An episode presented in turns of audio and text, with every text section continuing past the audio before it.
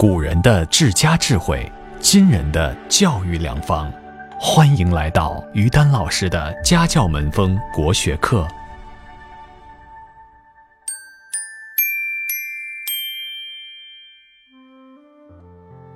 喜马拉雅的听众朋友们，大家好，我是于丹。十八号呢是父亲节，这几年中国也开始流行过这个节日了。其实啊，过去在中国传统文化里面，对父亲基本上只有一种情感，就是敬畏服从。过去跟父亲是敬大于爱的，好像孩子也没什么必要给父亲过节，又不像跟母亲哈，大家还有个表白。跟父亲大家就觉得好像没有这个必要。但是这几年呢，父亲节确实是兴起了。那么父亲节的时候，真得聊聊这个话题，就是父亲在一个家里到底意味着什么呢？过去中国人的叫法，管父亲叫家严，管母亲叫家慈，也就是说严父慈母，原来就是家庭中的角色分工。你看这个中文写的字都是象形字，父亲的父是什么呀？就是一个交叉的仪仗，也就是说父亲是规矩，是家里的最高仪轨。咱们现在看见仪仗队出去，前面不也都有那么一个大叉子吗？父亲就是一个家里的这个象征，所以呢，男性长辈，爹爹呀、爷爷呀、爸爸呀，都是父字头，也就是说，他是家里的规矩，是底线，是标准，是方向。大家当然会说。那过去男主外女主内，男人建功立业在朝廷，女人建功立业在家庭。父亲当然是这样。现在妈妈也都出去了，也都有教育地位，也都有经济标准，那是不是还需要这样呢？我想，人在家庭里面，有些角色呢是在转换，但也有一些本质的一些功能定位大概会不变。比如说父亲。父亲是不是现在就只给孩子挣钱，只在外面辉煌，在家教里面可以不管呢？我想，父亲作为一个规矩责任。养不教，父之过，《三字经》里的这个提醒，现在也还应该记得。父亲在今天，既然从原来简单的那种敬畏，有了更多的爱、沟通、理解，那其实父亲就还应该承担起来孩子成长中的陪伴。也就是说，在家里不光是立个规矩。同时还得践行这个规矩，让孩子看得见家里这个爸爸是怎么做的。其实，我们看见过去的很多家书家训呢，都是父亲定下来的。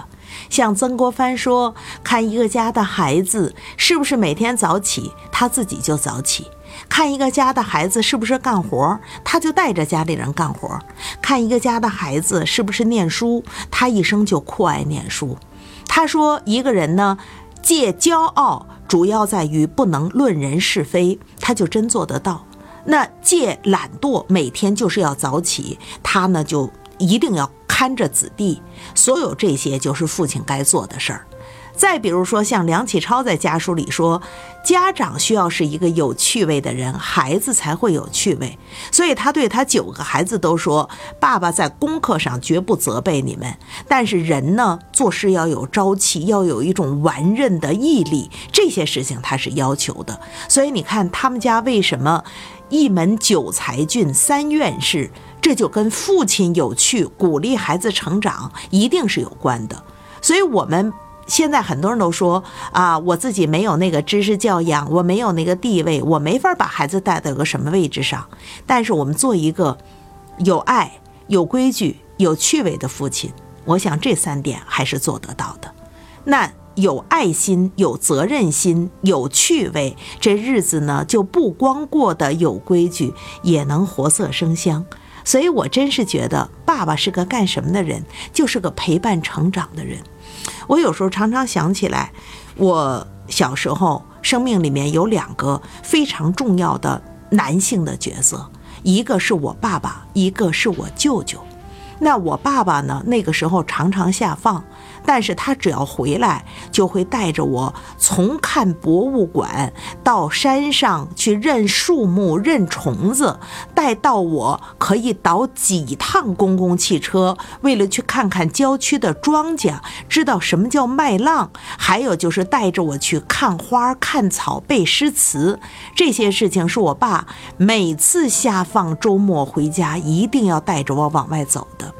所以我现在削水果的姿势是我爸爸教的，扫地的规矩是爸爸教的，包饺子的习惯是爸爸教的。我爸爸虽然去世这么多年了，但是他教的这些习惯现在都在。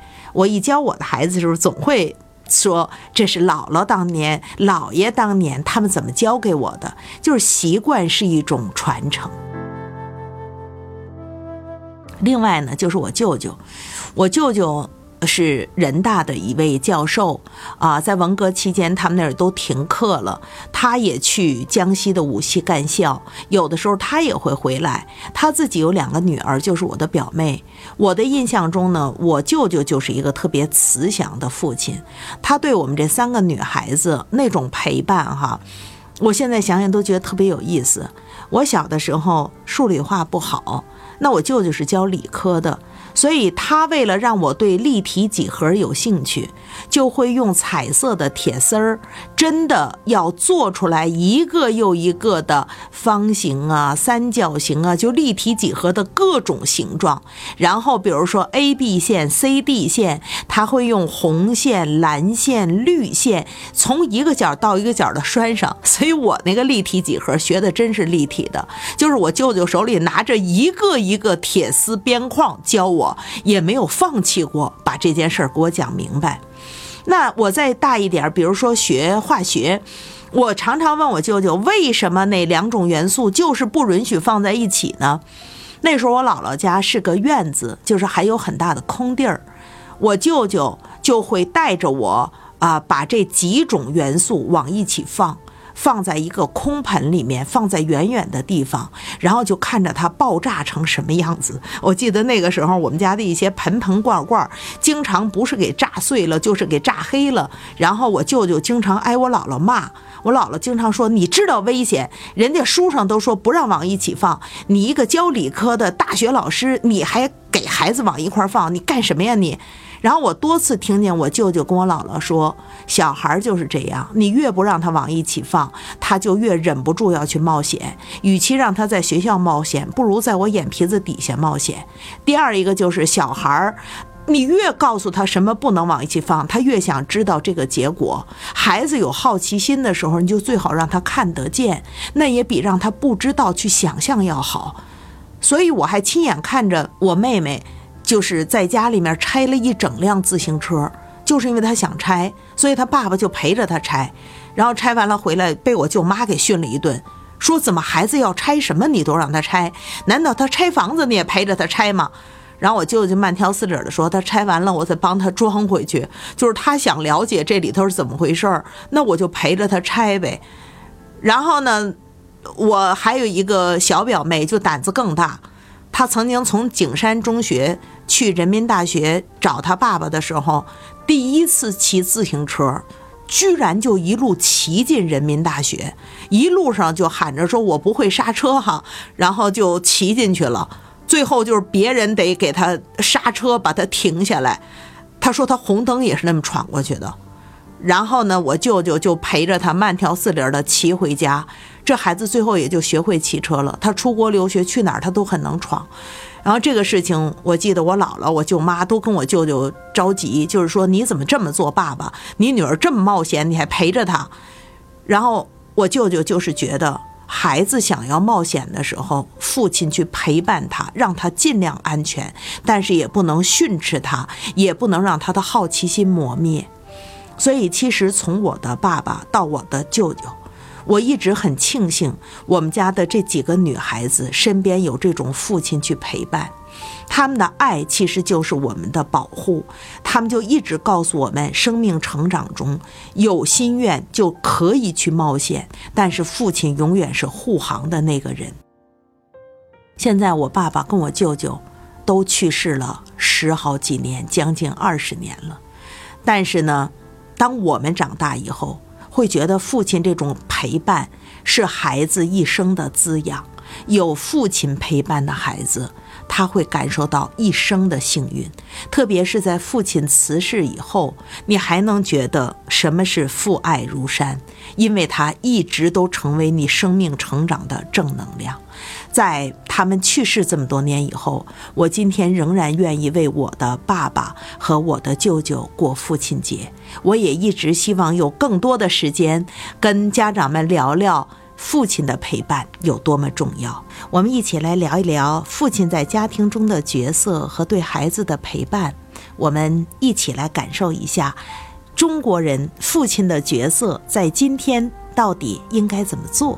父亲节快乐！